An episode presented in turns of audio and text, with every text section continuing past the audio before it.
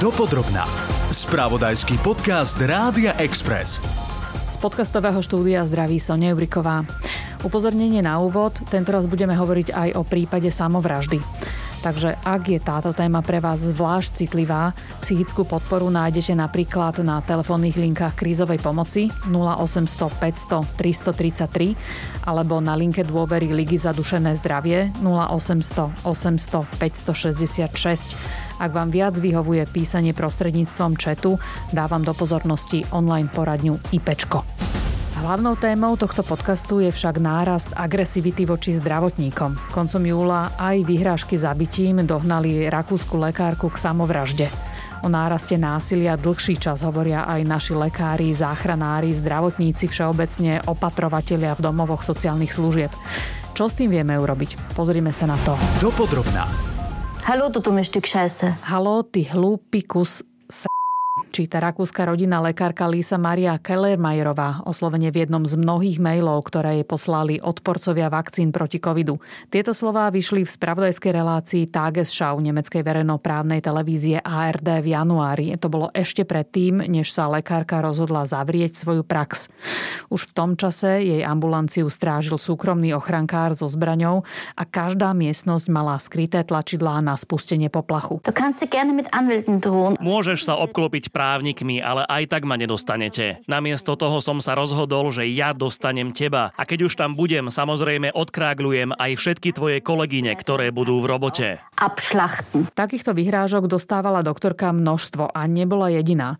Podrobnosti prípadu približuje rakúsky novinár Christoph Thanei. Prípad Lisa-Maria Kellmayrová je špeciálne, že vyhrážky smrťou dostali viaceré lekári alebo ľudia, ktorí pracujú v zdravotníctve alebo sú experti na COVID-19, ale ona bola známa s tým, že išla do verejnosti. A to je to tragické. Tým sa tie výhrážky ešte stupňovali. Upozornila média na to, žiadala od polície, aby ju chránili a polícia vlastne ostala viac menej nečinne. To je tam kritika voči polície teraz. Pani Kellmayrová dostala aj finančné problémy s tým, že sama musela si zaplatiť ochranu. Na konci už oznámila, že zatiaľ dočasne uzatvorí ordináciu, potom už na dlhšie a tak ďalej. A potom piatok ju našli v ordinácii po samovražde a písala ešte aj nejaké listy na rozlúčku. A s tým je ten prípad vlastne tragický, lebo a ukázalo to, že ona sa bránila voči tým všetkým, to ešte vlastne zhoršilo. Presne, ja som zachytila informáciu, že tá súkromná ochrana, ktorú potrebovala, či už technická, alebo aj personálna, ju stála vyše 100 000 eur. To sú veľké peniaze. Prečo je rakúska polícia alebo rakúske ministerstvo spravodlivosti vnútra zdravotníctva nedokázalo pomôcť efektívne? Čo bol ich argument, že nezaplatia jej nejakú ochranu? Musí si to platiť z vlastného vrecka. Vieme o tom niečo? No práve o tom je teraz jedna z tých hlavných liniek diskusie, prečo polícia nekonala viac. Dokonca bol aj taký problém, že keď ona prvýkrát v novembri minulého roka upozornila cez sociálne siete na to, že ľudia, ktorí protestovali proti koronaopatrení, blokujú vchod do nemocnici vo Walesi, to je v Hornom Rakúsku blízko toho mestečka, kde ona mala ordináciu. Polícia to komentovala ešte ako status sociálnej siete, že to je prehnanie, tak dramaticky to nie je, to je akože hoax. To hneď používali veľa takých ľudí, ktorí protestovali v tom zmysle, že bol dokonca aj taká veta. Už aj polícia je na našej strane voči tým, ktorí robia ten koronateror a tak ďalej. Veľa lekárov dostali vlastne taký dojem, že je lepšie mlčať. Keď dostanete vyhrážky, radšej o tom nehovoríte vo verejnosti, lebo s tým provokujete iba viac. A to je to tragické. Preto aj tie veľké demonstrácie včera večer, aby sa to nevidel ako taký signál, že všetci majú mlčať o tom, ale práve naopak. Lekárov, ktorí sa rozhodli nemlčať, ale aktívne sa brániť aj proti verbálnemu napádaniu s pomerne širokou mediálnou platformou, je stále dosť. O chvíľu sa k slovu dostane napríklad infektológ dr. Peter Sabaka, ktorý žaluje hnutie Republika za údajné šírenie klamstiev, konkrétne zo strany poslanca Národnej rady Milana Mazureka a europoslanca Milana Uhríka. Doktor Sabaka od hnutia žiada odškodné 100 000 eur. Ale späť k rakúskej kauze. Tamojšia polícia argumentuje, že v podobných prípadoch vyhrážania má obmedzené možnosti zasahovať. Niekedy totiž považuje za diskutabilné, ktoré komentáre na sociálnych sieťach sú skutočným ohrozením. Toto však podľa novinára Christopha Thaneia nebol prípad doktorky Kellmayrovej. Do jej ordinácie napríklad išli ľudí, ktorí mali pri sebe nôž. Tie boli aj chytení, keď potom zavolala polícia. Ale v zákone to nie je jasne definované, že už v takých situáciách polícia musí konať. A policajti samozrejme majú veľa iné roboty, takže to je taký problém vo viacerých krajinách. Aj na Slovensku je tá situácia tá istá. Pán Thanej, vy ste hovorili, že v hlavnom meste vo Viedni sa konalo spomienkové stretnutie aj spojené s manifestáciou s väčším počtom ľudí, ktorí vyšli vyjadriť podporu rakúskym lekárom, aby sa nebáli hovoriť o tej zvýšenej miere agresivity. No práve teraz po jej samovražde sa ozvú viacerí, ktorí povedia, že aj oni dostali podobné výhrážky.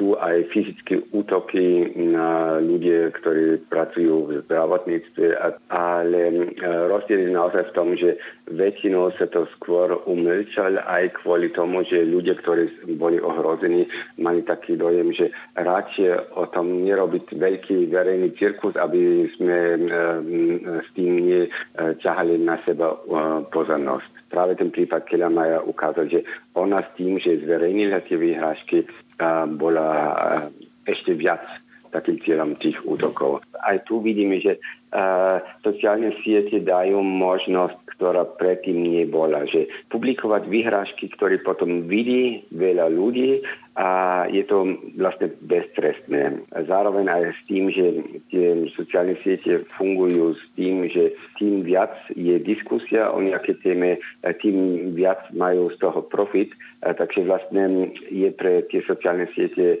lukratívne, ak je veľa také nenávisti, takže ten celý systém podporuje vlastne také eskalácie. Takže rakúsky novinár Christoph Thanei zdôrazňuje podiel viny sociálnych sietí, ktoré potenciujú agresivitu voči jednej konkrétnej profesijnej skupine. Ako to vidia naši zdravotníci? Doktorka Elena Prokopová, naša hlavná odborníčka pre pediatriu, patrila k tým lekárom, ktorým pred bydliskom skupiny antivaxerov vykrikovali, hrubo nadávali a ohrozovali napríklad aj jej susedov. Ono keby išlo len o tú manifestáciu pred súkromným bydliskom, to ešte by nejak človek predýchal, ale ešte k tomu predchádzali výhrážky na sociálnych sieťach. Dokonca moja dcéra dostávala na Facebooku správy, pre ktoré si zrušila Facebookový status vyslovene neslušnými slovami popísaný môj charakter a čo všetko robím, keď si vaše dieťa prečíta, že zabíjate ľudí, nie je úplne príjemné. Obdobné správy som samozrejme dostávala ja v ambulancii, to boli telefonáty, kričali na moje sestričky, ktoré sa napríklad v určitej fáze báli večer, keďže to bola ešte tma, odísť z práce. Kedy by ste nevedeli, čo vás čaká, či niekto nezareaguje skrátovo a nenapadne vás fyzicky. Naozaj tie pocity úzkosti a takého strachu, aj keď ste si navonok povedali, že buď racionálna, niekde vnútri boli. U koho ste hľadali pomoc alebo ochranu? Áno, hľadala som ju aj u polície a naozaj sa mi jej dostalo, takže za to veľmi pekne ďakujem, ale ochranu máte iba do určitej miery, kým vám vedia dokázať priame ohrozenie, hej. Keďže ste mali len nejaké verbálne napádania a vyhrážky, tú ochranu úplnú nedostanete samozrejme. Aké závery ste na základe toho urobili? Zmenili ste nejaké svoje správanie a prijali ste nejaké dlhodobejšie opatrenia? Nezmenila som svoje správanie, pretože sama pred sebou som si nemala čo vyčítať. Nezmeníte svoje presvedčenie alebo to, čo komunikujete.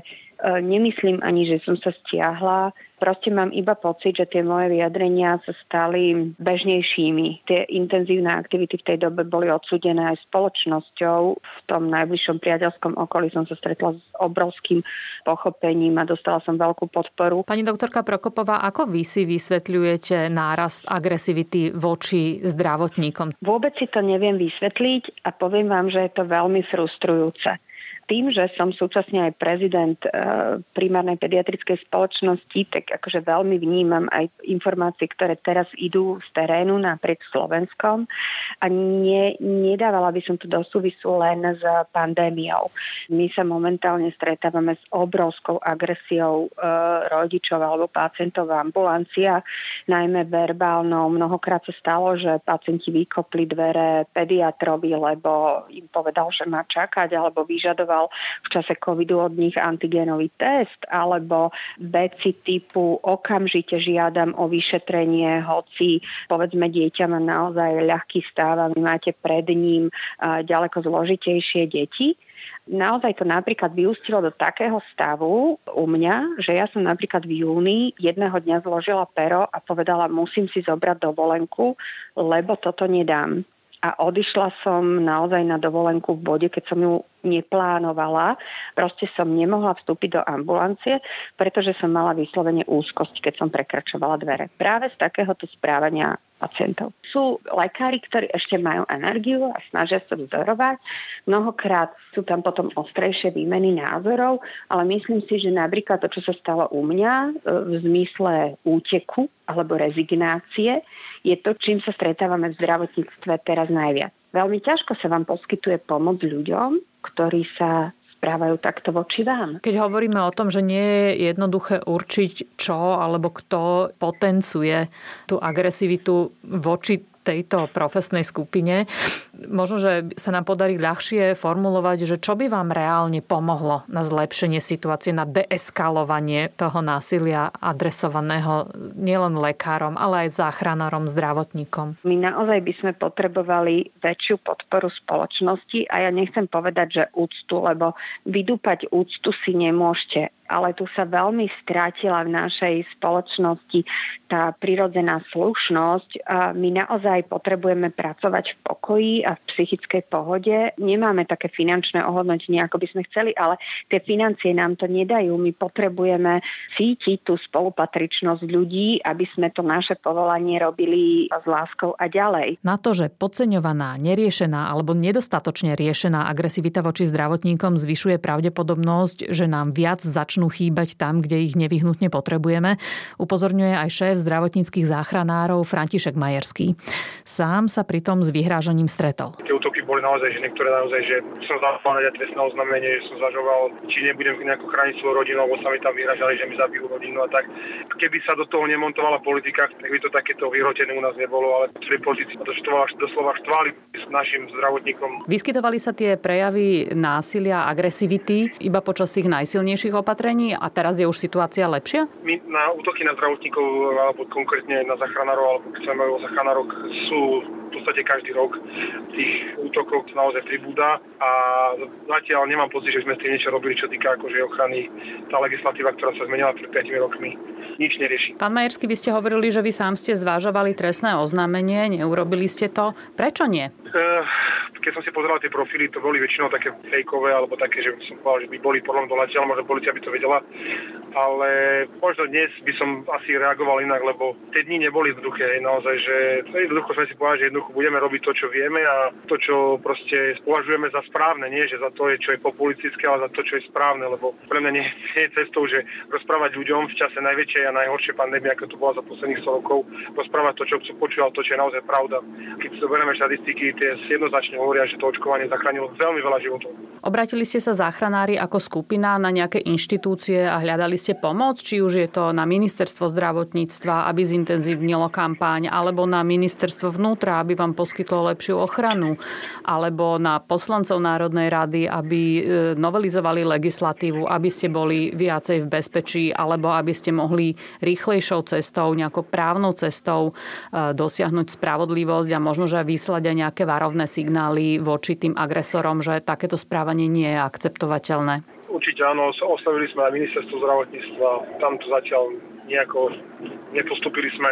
Jediný, kto nás naozaj že kontaktoval, bolo ministerstvo spravodlivosti, sme sa stretli s pani ministerkou a tá nám povedala, že nám pomôže novele trestného zákona, kde by sme mohli byť do toho zapojení. To keď mám tak otvorene povedať, že my sa tu len hráme, že chceme tých zdravotníkov v tom zdravotníctve udržať, ale opak je pravdou, že my robíme všetko preto, aby naozaj stade odišli. Lebo... Pán Majerský, vy ste registrovali v komore záchranárov aj fyzické útoky na vašich ľudí. Vyvodili ste z toho nejaké nové opatrenia alebo nejaké dôsledky? Niektoré okresy alebo niektoré regióny si poradili sami, mali kurzy také sebaobrany, ale malo by to byť už aj povinnosťou, by som povedal, že všetkých poskytovateľov riešiť nejakú ochranu, že mali by absolvovať nejaké kurzy, aby sa vedeli tí zdravotníci brániť, lebo to naozaj že nie je otázka, že či sa ten útok stane, ale kedy sa stane, lebo dochádza k tým verbálnym útokom pravidelne a k fyzickým útokom, že už to nie je nič neobvyklé. Čo by vám reálne najlepšie pomohlo, aby sa situácia zlepšila, aby sa záchranári cítili bezpečnejšie? Podľa mňa určite budeme musieť prejsť aj na tú našu ochranu, čím sa budeme vedieť aj brániť sami.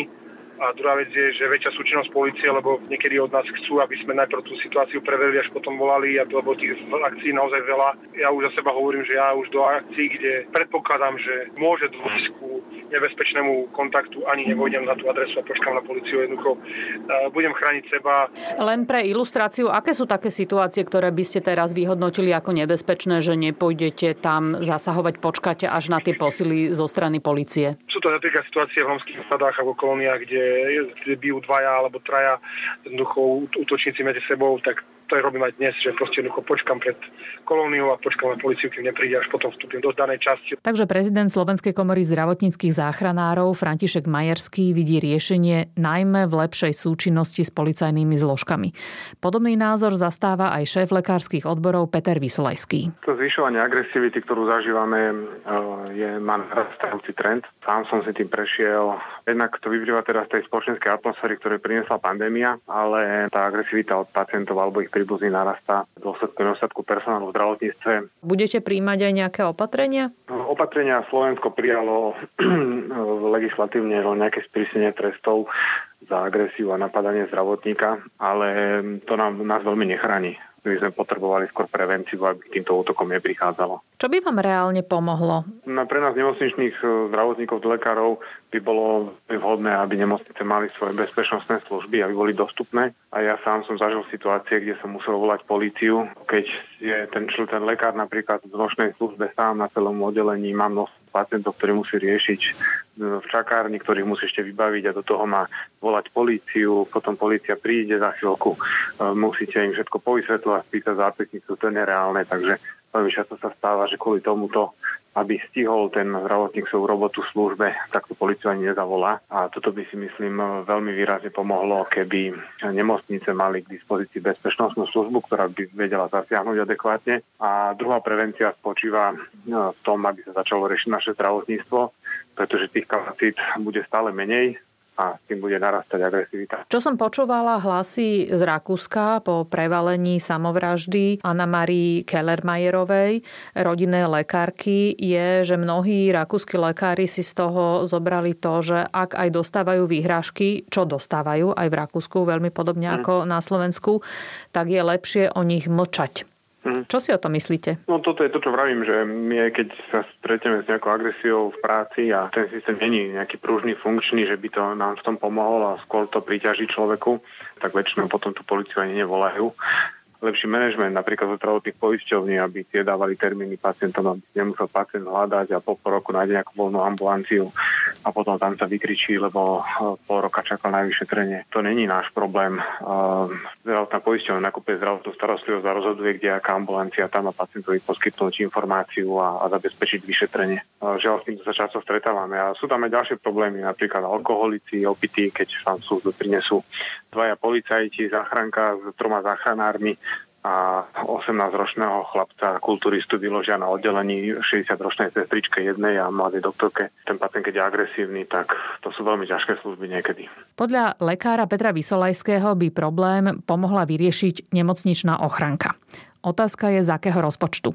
V prípade rakúskej lekárky Lise-Marie Kellmajerovej to znamenalo zvýšené náklady z vlastného rozpočtu. Keď je reč o verbálnych útokoch na zdravotníkov v súvislosti s covidom, nemožno obísť prípad nášho asi najviac medializovaného lekára, infektológa Petra Sabaku. Čo mne osobne bolo nesmierne ľúto, aj keď samozrejme boli snahy sa nás zastať tým, že prezentovali vedecké názory a nie teda nejaké blúdy a dezinformácie. Najmä na sociálnych sieťach a v online priestore mali sme pocit, že sa nás mohli zastať aj viac. Tak ja som si povedal, že ja urobím úplne všetko preto, aby tých ľudí v nemocniciach chorých bolo čo najmenej, tak ja som na to nejako veľmi neberal ohľad, ale veľmi veľa ľudí sa proste stiahlo. Zrejme sa na tom podielalo aj to, že proti tým dezinformáciám sa nebojovalo možno tak razantne, ako sa mohlo. Pán doktor Sabaka, vy ste sa naozaj stali takou tvárou odporu zdravotníkov, ktorí si povedali, že nestiahneme sa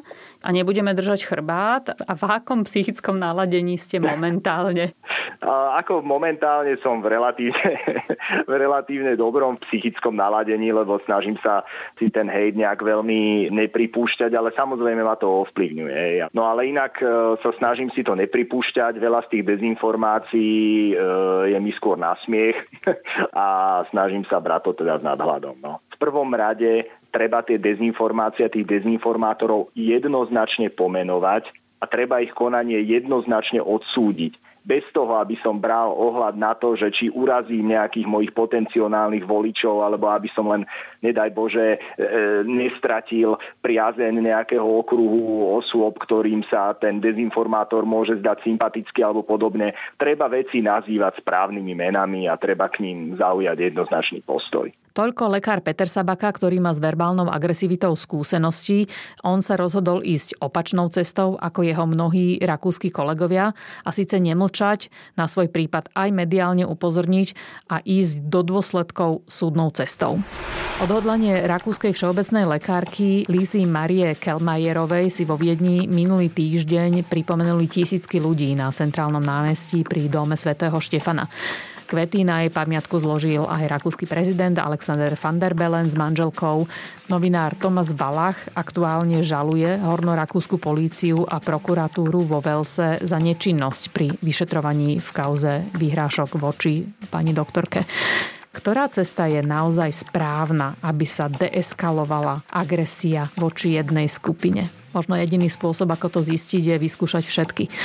Z našej štatistiky vyplýva, že od platnosti novely zákona o urážke či ohrozovaní zdravotníkov polícia doteraz riešila 6 priestupkov, 2 v blokovom konaní a 4 v správnom konaní.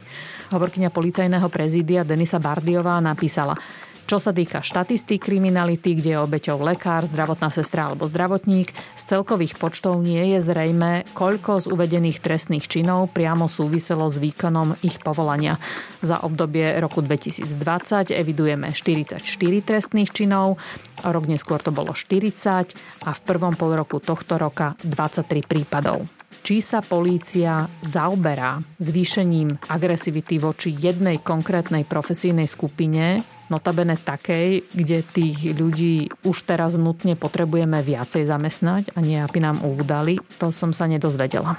Či agresie voči našim zdravotníkom alebo ich kolegom v Európe bude pribúdať, keď očakávame ďalší nárast covidových prípadov, to ukáže čas, tému určite budem sledovať.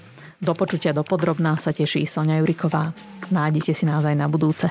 Počúvali ste podcast Dopodrobná, ktorý pre vás pripravil spravodajský tím Rádia Express. Ďalšie epizódy nájdete na Podmaze a po všetkých podcastových aplikáciách.